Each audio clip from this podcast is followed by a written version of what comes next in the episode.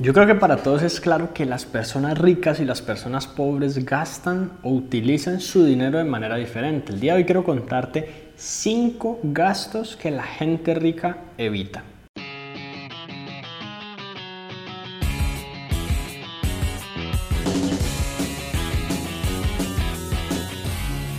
Hola, mi nombre es Juan Sebastián Celis Maya y mi misión a través de este canal es ayudarte a que puedas desarrollar tu máximo potencial y convertirte en la mejor versión de ti mismo. Así que si eres nuevo por acá, considera suscribirte. Ahora, antes de empezar, quiero que quede perfectamente claro que esto que hablo de que las personas eh, ricas por lo general evitan no aplica para el cien por ciento de las personas y sobre todo no aplica para quienes han conseguido su dinero de maneras un poco extrañas o de repente, o por lo menos hablamos de gente como artistas que de un momento a otro explotan y tienen mucho dinero y los vemos gastando en cantidades de cosas, sino que hablemos de las personas verdaderamente ricas, quienes, quienes han construido su propia riqueza, quienes han llevado a cabo un, un progreso de cero a millones con sus propios negocios, con sus propias inversiones, con sus propias decisiones. Gente que es inteligente financieramente. Hay una gran distinción entre ser rico solo por tener dinero y ser verdaderamente rico, incluso a nivel mental. Entonces, el primer gasto que las personas verdaderamente ricas evitan es los eventos sociales. La verdad es que muchas personas gastan muchísimo dinero en eventos sociales. Hablemos, por ejemplo, de bodas. Un matrimonio puede costar muchísimo dinero. ¿Y para qué? Para que otras personas vean, para impresionar al vecino, para tener unas fotos bonitas de recuerdo.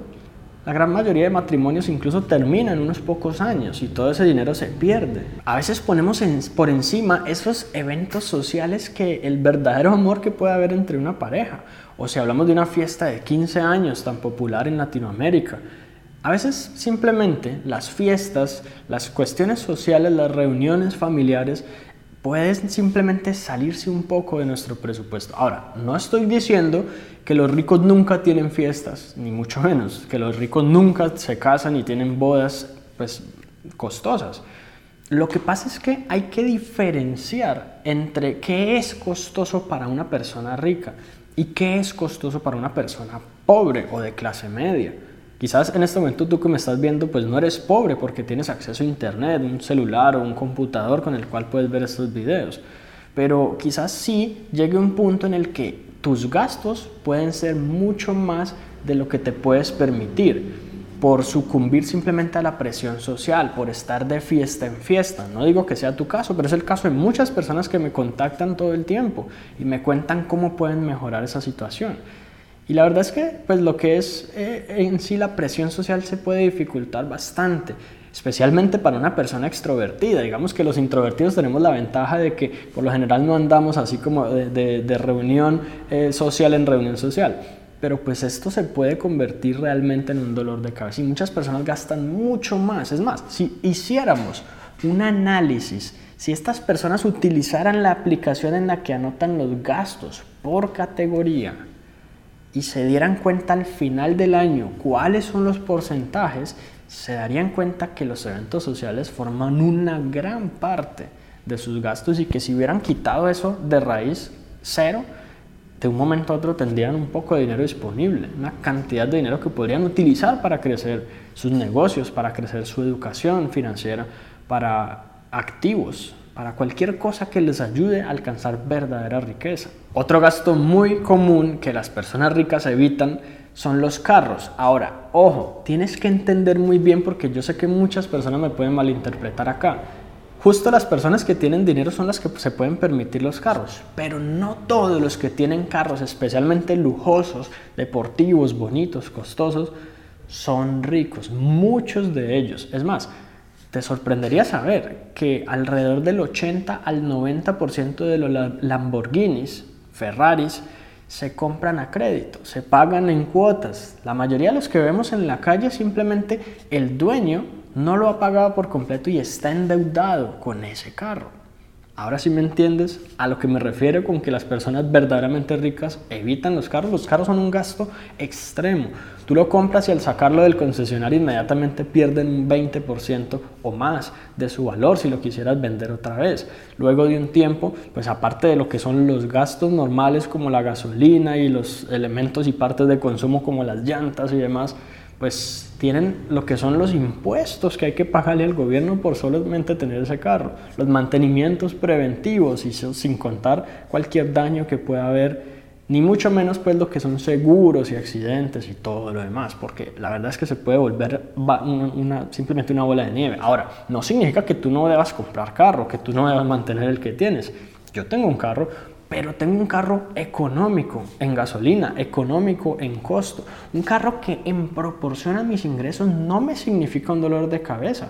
No me da dolor de cabeza tener que pensar en pagar un mantenimiento, incluso pagar una reparación si fuera el caso, en pagar el seguro mensualmente o anualmente, según sea necesario, en llenar, en cambiar las llantas, en cambiar lo que sea. La verdad es que depende, y cada carro va a tener diferentes niveles, y los carros más costosos tienen piezas más costosas, mantenimientos más costosos, seguros más costosos, impuestos más costosos. Entonces los ricos evitan adquirir un carro que se les vuelva un gasto exagerado, y por lo general buscan un carro que se ajuste más bien A la, a la necesidad de qué? De invertir su dinero en cosas más productivas. De, cuando uno aprende realmente a invertir, cuando tú estás poniendo un dólar en algo y te está retornando dos dólares, de repente tú empiezas, tú empiezas a ver las cosas en, en, en términos de si es un gasto o es una inversión. Y tú te das cuenta que un carro es un gasto tremendo, y es, son muy pocas las situaciones en las que un carro puede ser una verdadera inversión que te retorne dinero. Y así mismo con los carros ocurre con las casas, que este es la tercera, el tercer gasto que las personas ricas evitan. Yo conozco a muchas personas sumamente adineradas que no tienen casa propia. Sin embargo, cuando tú hablas con las personas, incluso personas más pobres, que de pronto han recibido algo de salario, de un trabajo, incluso un salario mínimo, han hecho algún ahorro o algo, por lo general al final de su vida procuran invertir o gastar sus ahorros en una casa, o piensan de pronto las personas más jóvenes que la prioridad número uno es una casa. Y aquí es donde de pronto muchas personas cortan sus alas. ¿Por qué? Porque una casa puede costar mucho dinero en proporción a lo que yo manejo mensualmente. Puede costar mucho más dinero del que yo puedo ganar en dos, tres, cuatro, hasta cinco años. La mayoría de créditos para vivienda están planeados para diez, quince y hasta treinta años. Entonces, cuando yo estoy empezando mi vida financiera y cuando yo estoy estructurando mis finanzas, quizás con, con el objetivo de ser rico, lo que todo el mundo me va a recomendar es que me compre una casa, que esa es la mejor inversión de todas. Estas casas también tienen impuesto que tengo que pagar anualmente, también a veces tengo que pagar la valorización, si, si ocurren construcciones alrededor de la casa que le suban el valor, lo cual puede que o puede que no vea representado en algún momento si lo vendo. Y cuando pensamos en que una casa puede ser una inversión, quizás no pensamos en que para poder que sea una inversión yo tengo que en principio venderla y no tenerla más. Entonces va a pasar un tiempo hasta que yo pueda, como quien dice, reclamar esa ganancia que voy a obtener. Y lo otro es que la gente siempre piensa que los bienes raíces van en tendencia siempre hacia arriba y nunca piensan que puede bajar. Y ha habido unas cuantas crisis financieras en diferentes países que nos han demostrado lo contrario.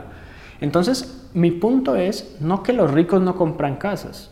Claramente las compran. Una vez más, de la misma manera que con los carros, casas que están dentro de sus posibilidades y que pueden pagar fácilmente, dependiendo de la estrategia que se utilice. Podría que se, se paguen a crédito, puede ser, o que se paguen de contado, como sea, pero siempre en proporción verdaderamente a sus ingresos. Por lo general siempre queremos comprar carros y casas para aparentar, para mostrarle a los vecinos, para impresionar a los demás, y esto no tiene sentido. Que nos vean en una casa pequeña, yo estoy en una casa pequeña, ¿Qué, ¿Qué tiene que ver? ¿Qué importa? Con mi nivel de riqueza, con mi nivel de educación financiera, con mi nivel de resu- resultados en la vida.